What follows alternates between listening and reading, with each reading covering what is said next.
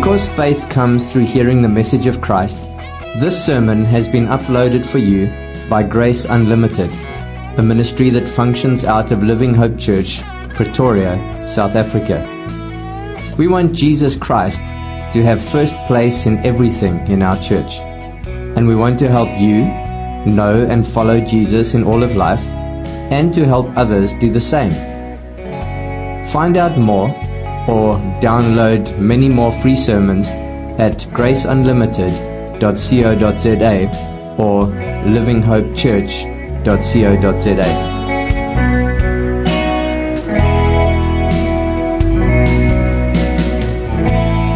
All right, guys. So nice to see you. Very happy to see so many people on New Year's Day. It's very encouraging, and I for one have been looking forward to today, because that text that we looked at last week was such an encouragement. It was such a blessing to me that as I thought, okay, what are we going to preach for New Year's Day, I couldn't get away from that exact same text. And I thought it's definitely time that we looked at that text again and we find out what else is in that text that we didn't see last week. So we're going to go all the way back to Luke chapter 1, and we're going to look at that little section from verse 26 to 33. And maybe I could read it for us just to refresh our minds, and for those who weren't here, you can get back into the text. But maybe before we read the text here today, we can just ask the Lord to help us specifically as we open His Word again. Lord, thank You for this wonderful day. Thank You, Lord, for the blessing that we have this Sunday after Sunday, meeting together to open the Word of God and to be blessed by it. Thank You, Lord, that You wrote this. You wrote this on the page for us, and You wrote it for us to enjoy. You wrote it for us to look at and be encouraged and find hope.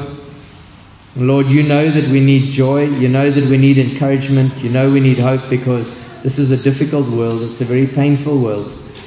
And Lord, as Blake was saying, even none of us knew what was going to happen in 2022, and in the same way, before we go through 2023, we know that there's so many things that lie ahead of us, and we really need hope.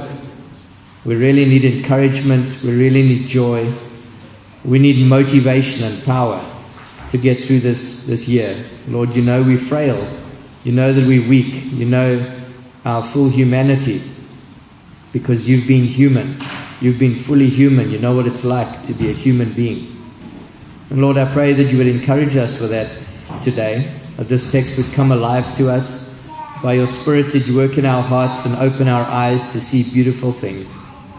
Pray, Lord, that You would help us to be encouraged by what we see here today. And we pray these things in Jesus' lovely name. Amen. All right, so Luke chapter 1. You remember last time we were looking at just these few little moments as the angel Gabriel comes to Mary and tells her that she's going to become pregnant. And as sure as anything, she did become pregnant, and her child was born, and we celebrate that child. But he says there in verse 28, the angel Gabriel went to Mary and said, "Greetings, you who are highly favored, the Lord is with you." And you remember last week we pointed out the fact that when Mary is surprised, the text actually tells us what she was surprised about. You know, she wasn't surprised at this glorious being just arriving out of heaven and looking at her. She probably was, but that's not why the text says she was surprised. The text says in verse 29, Mary was greatly troubled at His words. What did this angel just say to me? And I could say, what did this angel just say to me? This 15 to 17-year-old girl, and an angel from heaven appears to her and says, "You are highly favored. The Lord is with you." Why me, Lord? And I think that was a big surprise for her. What an encouragement for her that an angel of the Lord comes to her and speaks to her. And in verse 30, remember, the angel said to her, "Do not be afraid, Mary," or do not continue to be afraid. Why was Mary afraid? There was this strong emotional response in her, because this angel comes and tells her that she has found favor with God, that the favor of God has been poured out on her specifically. Why me? her consciousness of her own fallenness. Do not be afraid, Mary, you have found favor with God. Isn't that amazing, Mary? He's trying to encourage her to stop wasting this moment by being afraid. Enjoy, abandon yourself to the joy of this moment, this reality. God's pleased with you. The favor of God is upon you. And you remember last week I was saying how difficult it is for us, even as believers today, to abandon ourselves or make ourselves vulnerable to the fact that God's favor is upon me and it's never going to be taken away. And that's in spite of my sinfulness, in spite of the things that I'm aware of in my life that displease God. What a joy to be able to say, in spite of who I am, the favor of God is upon me. And that's pretty much what the angel is calling Mary to do. He says to her in verse 31, you will be with child. Or literally, remember, you will become pregnant in your womb and give birth to a son. And you remember that was a dative of advantage, saying, and this is a good thing. This is not a bad thing. You're 15 years old, you're not yet married, and you're going to have a son. And she's like, oh no, oh no. And the angel says, no, this is a good thing. This is not a bad thing. This is an advantage. You are to give him the name Jesus. Remember, Jehovah saves. And in that we saw that his name was one of the most ordinary names available in the time. So he was, in the same name. He's like, just like everybody else. I want to say a common name, but I don't want to say a common name because it might be your name. And then you'll say, oh, what's common about my name?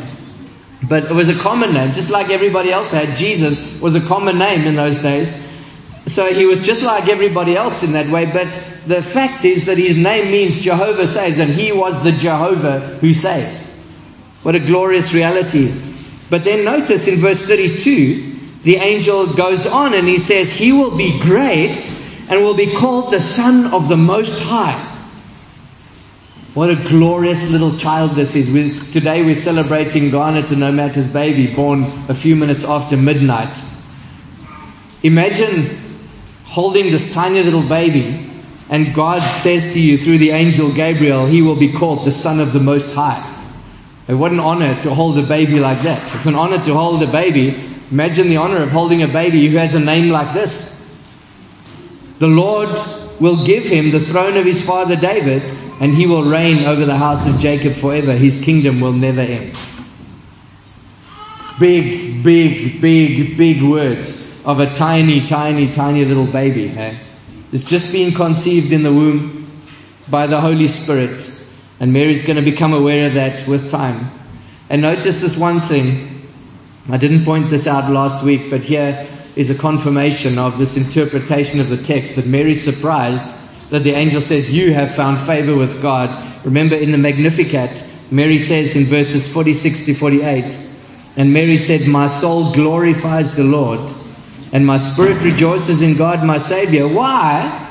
Why is she rejoicing? Because she says in verse 48, for he has been mindful of the humble state of his servant. The angel comes to this woman. It's like, I'm a nothing, I'm a nobody, and God's favor is upon me. How can that possibly be? Isn't that amazing?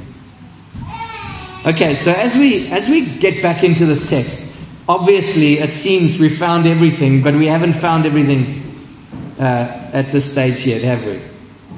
So here's Mary. She's probably the most qualified person on the planet to be able to attest to the full humanity of Jesus Christ. Hey, she's known him. She's been pregnant with him. She's carried him in her womb for 9 months.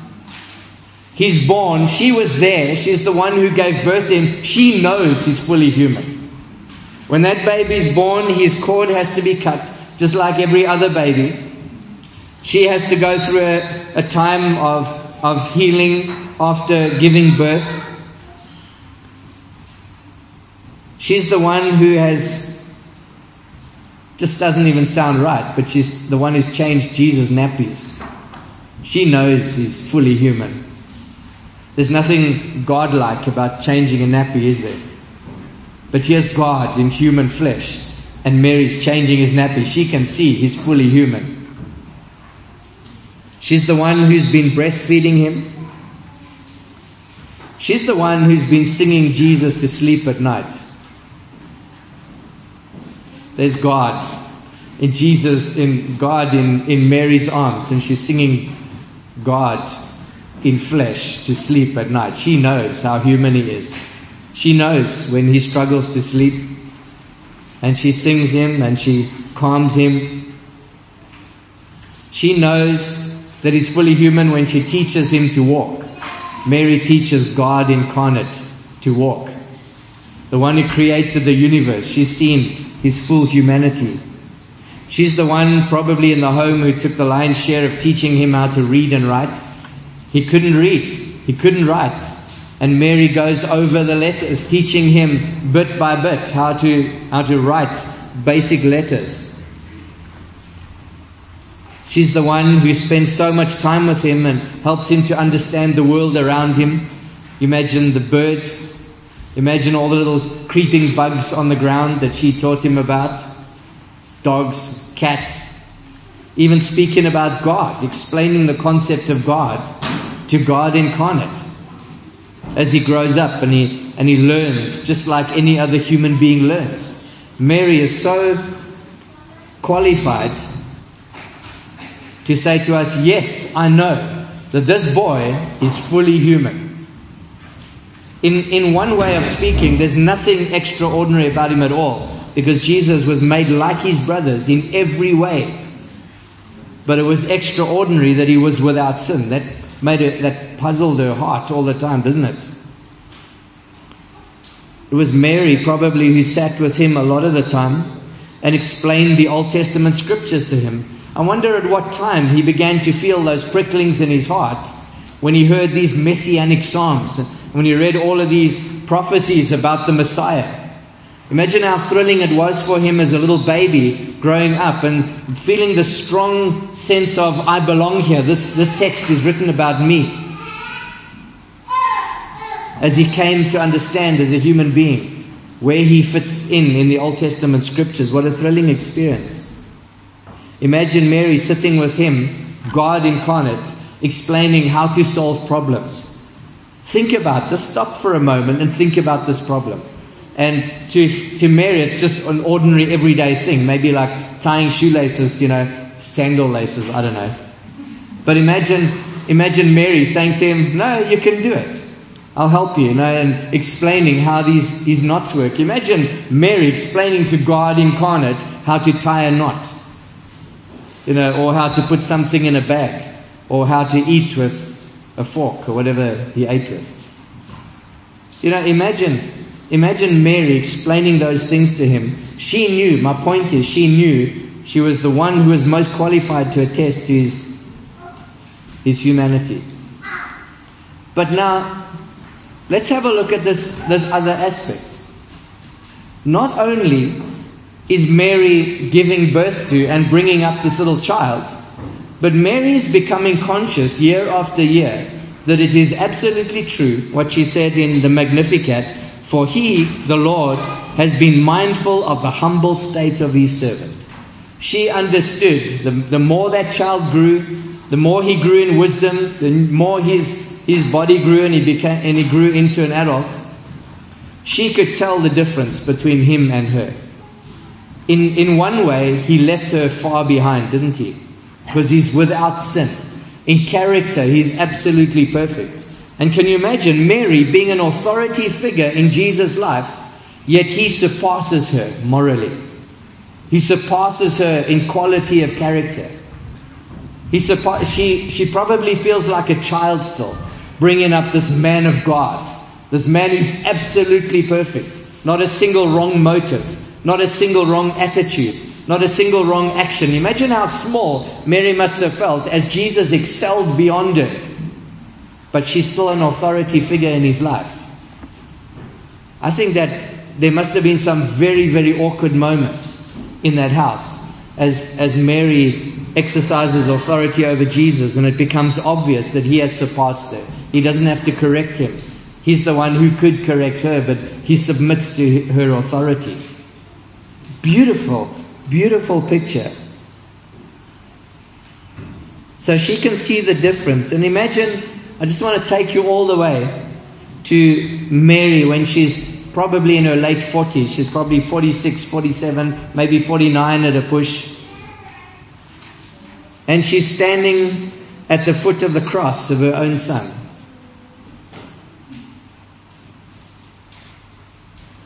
Can you imagine what it was for that mother to have been confronted by Gabriel, the angel, and saying, you're going to become pregnant and you're going to give birth to a son and he's going to be called the Son of the Most High. The Lord is going to give him the throne of his father David and he will reign over the house of Jacob forever. And there she stands at the foot of his cross. Lord, what is happening here? Not only the confusion about what's happening in her mind, but the fact that this is her boy, this is her son. It's my Jesus. She's known him intimately all of these years and she sees him nailed to a cross. He's so precious to her that those moments for her must have been out of this world. Can you imagine as she stands and she watches her own son dying on the cross and he says to her from the cross, to John and Mary, he connects them as mother and son and he says, This man John is going to look after you like you his mother. He's even caring for her from the cross. This beautiful boy has become a beautiful man. And when Jesus says to his mom, dear woman, it's interesting how he says dear woman when she's crying at the foot of the cross. It's almost like that same message coming to her from the angel. Remember when the angel comes and says, you who are highly favored, the Lord is with you. Here's God incarnate on the cross. And here's this woman, she's approaching 50 years old and she's at an absolute tragedy that her son is dying. And God incarnate on the cross shows her favor again and says, dear woman, here I'm making a plan. Even though I'm dying, I'm making a plan for you to be kept safe and to be comforted as I die. And he connects her to John. How beautiful. You can imagine Mary, what is it? What is going on here? How is it that I can find such favor with God? And he's saying, dear woman, when he's thinking of her in her humble state. She knows how perfect Jesus is and what a failure she is. And Jesus is still being so kind to her. It's an overwhelming experience. And some of the verses here that I haven't been able to get off my heart for years and years, but they've come back to me again while I've been studying this text. Firstly is Luke chapter 2, verse 19. You remember Jesus in the temple when he's 12 years old, and remember how he gets left behind and the parents start freaking out and they come back to find him. And Mary says, what are you doing? And he says, didn't you know I was supposed to be here in my father's house? But then in verse 51 of Luke 2, it says there, but his mother treasured all these things in her heart. She sort of stored them up and she thought about them deeply. They became precious to her.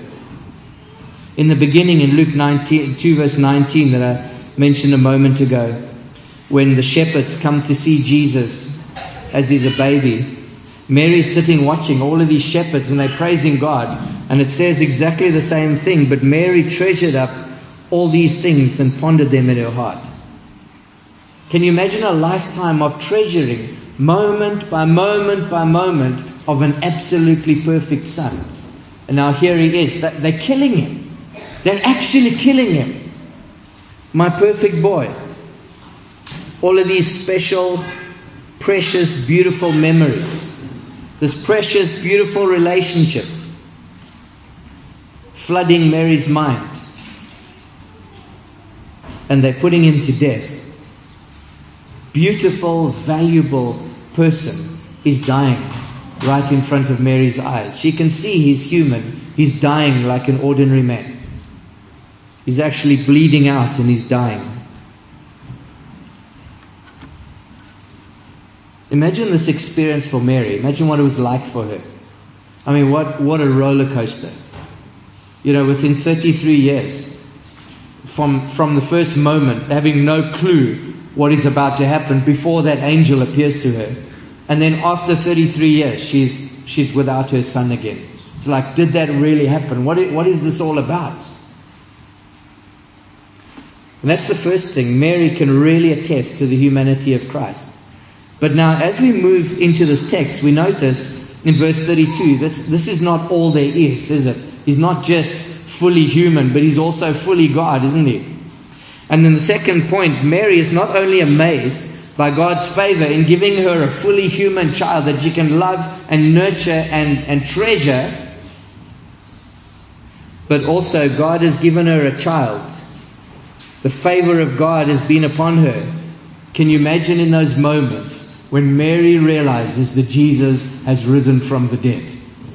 Yes, he's fully human, but how can this be? Can you imagine Mary, the words of the angel echoing in her mind again?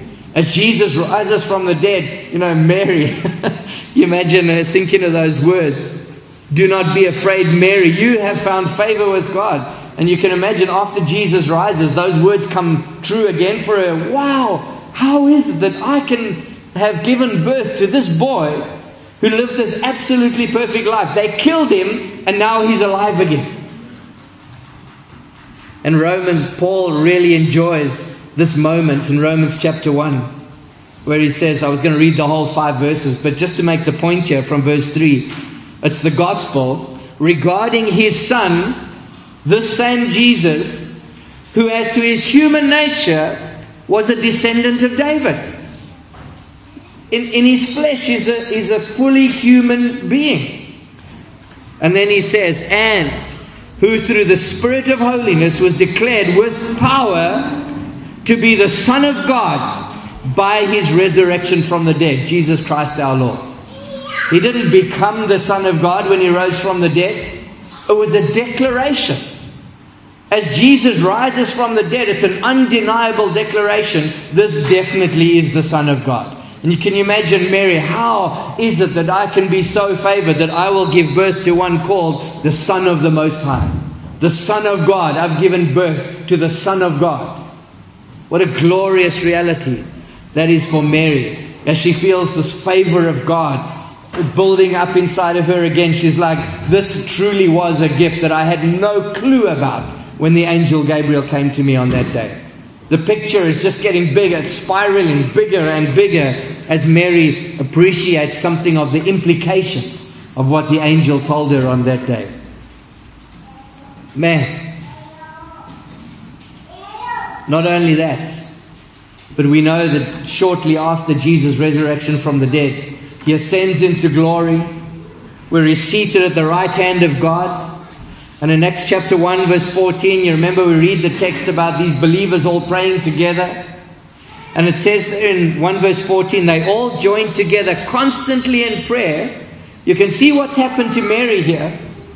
And the believers, this whole experience of knowing Jesus, and now he's in glory, has completely changed their lives. Now they're praying. Their whole reality has changed because of this boy that was born to Mary. They all joined together constantly in prayer, along with the woman and Mary, the mother of Jesus, and with his brothers. I mean, that's significant, don't you? Because the last time we read about Jesus' brothers, they don't even believe that he's the Son of God. They just think he's got a big head. They think he wants to become a public figure. They think he wants to become popular. They're kind of mocking him when they're sort of joking with him. You need to go up to Jerusalem. And he says, no, my time is not yet come. And they're like, yeah. They probably, think he's a fool.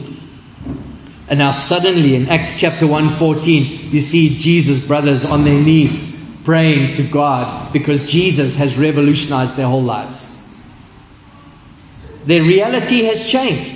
The world has become a different place for them, and their world is now centered around this one person, Jesus Christ, this boy who was born to their mother Mary, who was their brother their whole lives, and now everything is falling into place, and they understand it in a new way that they couldn't understand before.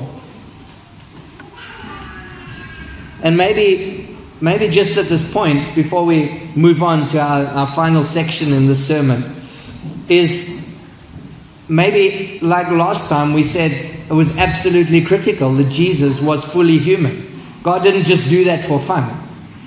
You know, we listed all of those reasons why it was absolutely critical. But maybe today we can just touch on a few reasons why it's absolutely critical that Jesus is also God. The deity of Christ. We speak of the deity of Christ, meaning that Christ is God. The Son is God. He's fully God as well as fully man. And some of the reasons are because, firstly, there's no mere human who is able to bear the sins of another human being. Nobody can do this.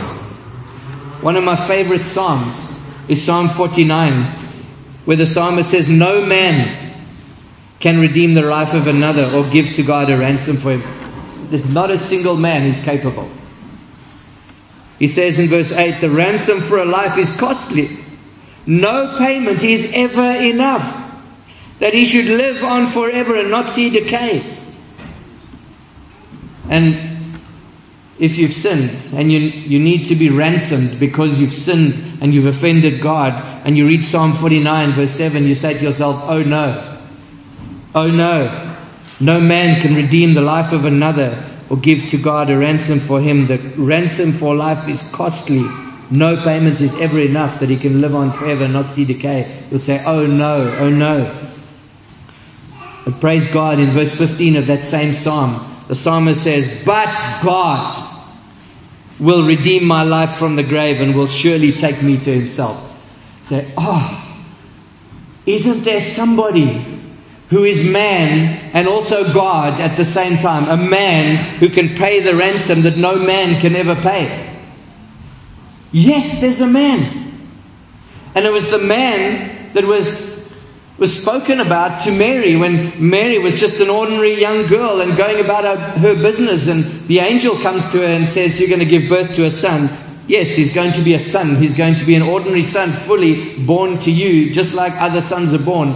But he's also going to be the Son of the Most High. He's going to be God in one person." What a glorious reality. With God and man residing in Jesus. And he's the man who is able to pay enough so that you and I can be saved. I think I find such joy in that, man. And then secondly, salvation must come from the Lord. Do you remember Jonah in the great fish's belly under the ocean?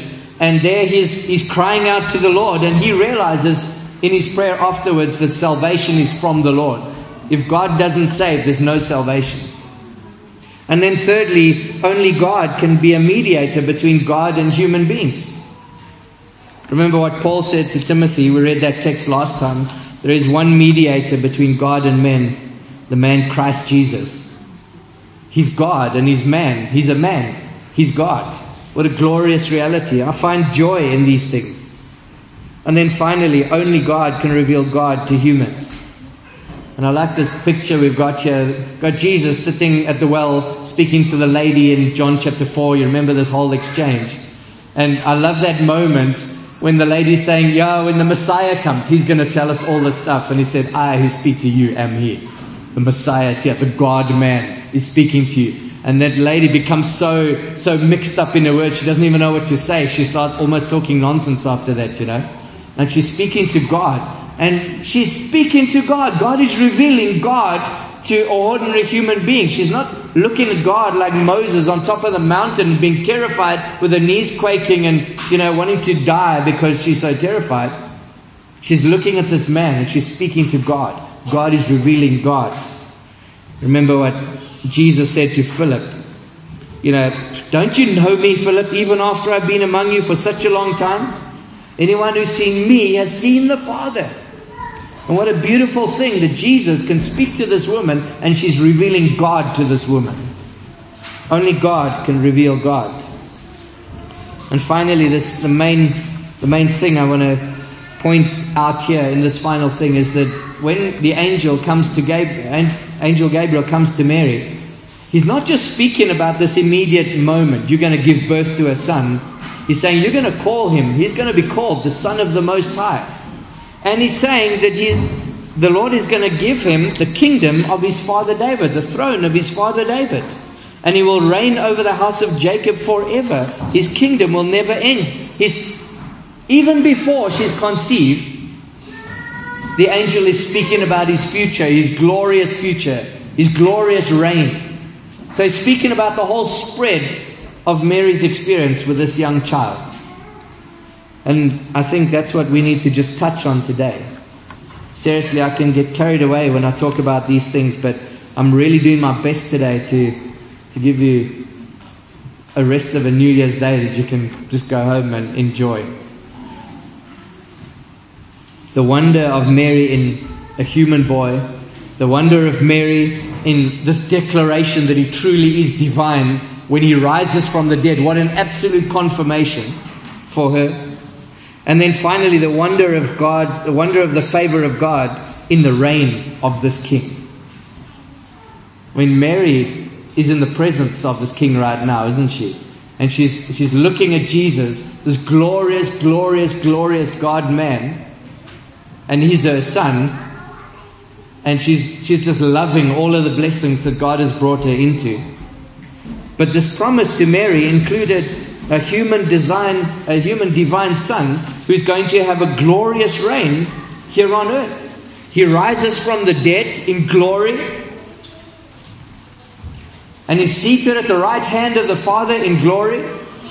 And the day is going to come for us. I need to encourage you with these words, that this same Jesus is going to return. He's coming back for you and me, and that is going to be a day that should bring us the same kind of joy that Mary had when this angel said, I'm going to give him the throne of his father David. There's going to be glorious things coming for you. And Mary had no idea. He's going to catch his bride away to be with him forever and ever. He's going to reward every one of us who know the Lord Jesus Christ as Lord and Savior. He's going to reward us beyond what we can imagine. In fact, reward us with so much, it's going to be difficult to bear all of the reward. The weight of glory that is going to be placed on us. He's going to judge his enemies in the tribulation, the 7-year tribulation period. And at the end of that 7-year tribulation period, Jesus is going to return to earth with his saints. Going to touch his feet on the Mount of Olives, the exact place from which he ascended into glory when his disciples were looking up at the sky, and the angel said to him, what are you doing looking up at the sky? Get on with the work now. The same Jesus is going to return, and he's going to return to exactly that same place. He's going to judge his enemies again. He's going to bring in this glorious 1,000-year millennial kingdom, and he's going to judge his enemies again before we enter into the eternal state. And as I think of all of these things, Mary, how could Mary have comprehended all of these glories? As the angel comes to her and tells her, you found favor with God. God is pouring out his favor on you, Mary. She had not even a fraction of an understanding of what that meant. The angel understood. The angel's announcing things to her that she's still trying to grasp. But for us here today, the thing that I'm really calling out upon us to do is to live in this reality. To live as if this is really true, that this Virgin Mary did conceive. She did have a child, a fully human child. She lived with him 33 years and she saw him die. She saw him rise from the dead. She saw him ascend into glory. She's with him in glory right now. And as the advent of the Lord Jesus coming into this world changed everything about her life and everything about the life of Jesus' brothers and thousands upon thousands of believers. So it should be changing our lives in this very day. Just as Mary found favor with God, so God's people find favor with God in all of these realities. Think of Romans 3:9. Just drink in these words for a moment. John says, the risen Christ is saying through John, he says, and God will make your enemies fall down at your feet and acknowledge that God has loved you. Imagine that. Imagine you thinking of all of the people who've wronged you in this world, people who've taken advantage of you. And even if it's not directly, people who've sinned against you indirectly. I think of politicians and some of the evil that politicians have done in this world, and so many people suffer as a result of it. Imagine all of those people coming and bowing down at your feet and saying, you know what, there's one thing I know, God has loved you. God has been so good to you. And if that is true right now, if your enemies are going to fall at your feet in a day to come and say, yo, you are a person who's loved by God. Look how privileged you are now, and look at the mess that I'm descending into. Surely we can live with that knowledge today. Somebody wrongs me. I can think to myself, the day is going to come when this person's going to fall at my feet and say, God has loved you. They're going to see how privileged I am by God. I don't have to have justice now. This doesn't have to be fixed now. I don't have to be seen to be right in this situation. God's coming for you. This is all going to end up in this way. We know. We have the words of God. And we think of another text. We think of Ephesians 2 verses 4 and 5. Where we think of Paul telling the Ephesians, but because of his great love for us, because of God's great love for you as a believer, God, who is rich in mercy, made us alive with Christ even when we were dead in our transgressions. Here you've got Mary sitting there. The angel comes. How is it that I can find such favor with God? And you can say exactly the same thing. I was dead in my transgressions. God came to me and He infused spiritual life. He regenerated me. And suddenly I can see I found favor with God. What a glorious reality. We can live with that same joy. Romans 5 verse 8. But God demonstrates His own love for us in this: while we were still sinners, Christ died for us. The Savior dying on the cross for me when I'm still a filthy sinner. What a mercy. What a glorious reality for a new year. Psalm 139, I think, caps that off so well. When the psalmist says, how precious to me are your thoughts, O God. How Mary treasured all of these things in her heart. It was a beautiful, beautiful experience for her. And for the psalmist, he says, how precious to me are your thoughts, O God. How vast is the sum of them. I mean, if Mary couldn't understand something of the realities that God was purchasing her into, how much do we understand in this fallen world with our minds that can't think, that have been affected by the fall? How little we comprehend. Think of the glorious things that you're still going to come to know that you don't yet know now. Imagine if Mary couldn't even comprehend the glories that she's experiencing right now. How little do we comprehend? It's worth being motivated by saying, hey, if I'm demotivated, I'm obviously not seeing the full picture. Let me think about this. Let me think about the practicalities of this. It's a new year. God drew Mary into a narrative that would change her forever. And as a believer, you are in this story now as well, forever. It's your narrative. Remember what Paul said to the Corinthians in 1 Corinthians 15:58. Your labor in the Lord is not in vain. He encouraged them with those words. What will you accomplish toward the kingdom this year? If this is the one thing you accomplish, then you've accomplished a lot. This year, go about the action of deliberately reminding yourself that you are in this narrative. I mean, some people live in a fairy tale world. They live in a sort of a movie world where they're the main character in a movie. They're always the hero in the middle of a movie. But you know, that's small motivation compared to realizing and deliberately reminding yourself, I am in this narrative. When this baby was promised to Mary, and she's in glory, and the king is on his throne, and he's returning, and all of our enemies are going to bow at our feet, and and every one of them is going to say, wow, God has loved you. I want to know what that love is like right now. I want to live with the knowledge of that reality in my heart. I want to say, I'm a person who's been privileged like Mary was privileged. And even more. Treasure it. Learn to treasure it. Read the story again. Slow down through these texts. Slow down through the gospel and treasure moments. Treasure words in the text. Treasure phrases.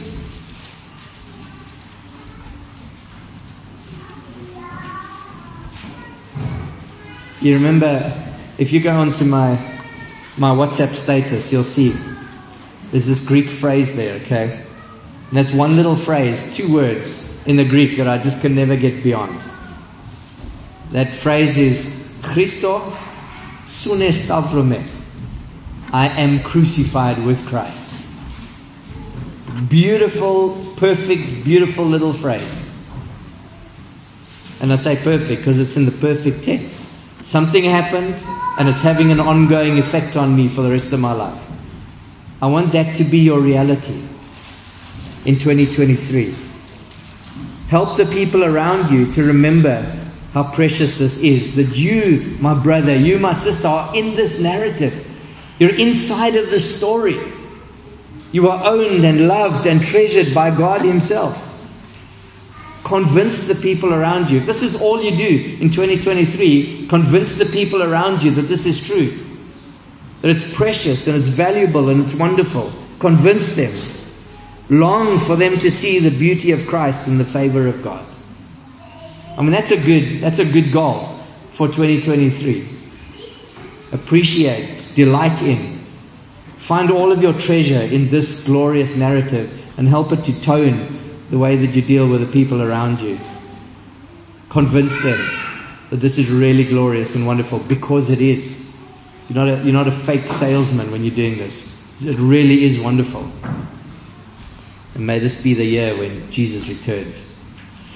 In conclusion, today, as we enter a new year, over Christmas we've remembered the angel Gabriel announcing Mary's coming pregnancy and birth. The fact that God had chosen to pour out His favor on her was too wonderful for her. She gave birth to a fully human son, whom she treasured all the way through his life until his shocking death by crucifixion. Yet darkness is turned to light for her and for you, believer in the Lord Jesus. When the crucified Christ rises from the dead in a display of power this world has never seen. His resurrection is a demonstration of the fact that He's fully God. As the God-man, He now reigns in glory and will return to bring His people into His glory forever. This is your story today, Christian. Embrace it. Find your identity in it. Find pleasure in it. And convince other people of it. Lord, thank You for these few moments we've been able to just look at the surprise on Mary's face. And what that surprise moment meant for her as she becomes pregnant and as she gives birth to the son who is... yes, you can see He's so fully human. Yet at the same time, she's so convinced that He's fully God. Thank You, Lord, for absolutely confirming these realities. Thank You that we live as believers in the Lord Jesus. We live inside of this story, and we are waiting for our beloved Savior to return from His glorious throne and to catch us away to be with Him forever. Lord, I pray that You would help us to live in the thrill and in the joy of these realities. Help us, Lord, to treasure each one of us, Lord. Help us to deliberately go out and make it our goal in this year to treasure these things, to treasure the gospel, to treasure Jesus as Mary did, treasuring these things up in her heart. Please help us, Lord. We pray these things in Jesus' lovely name.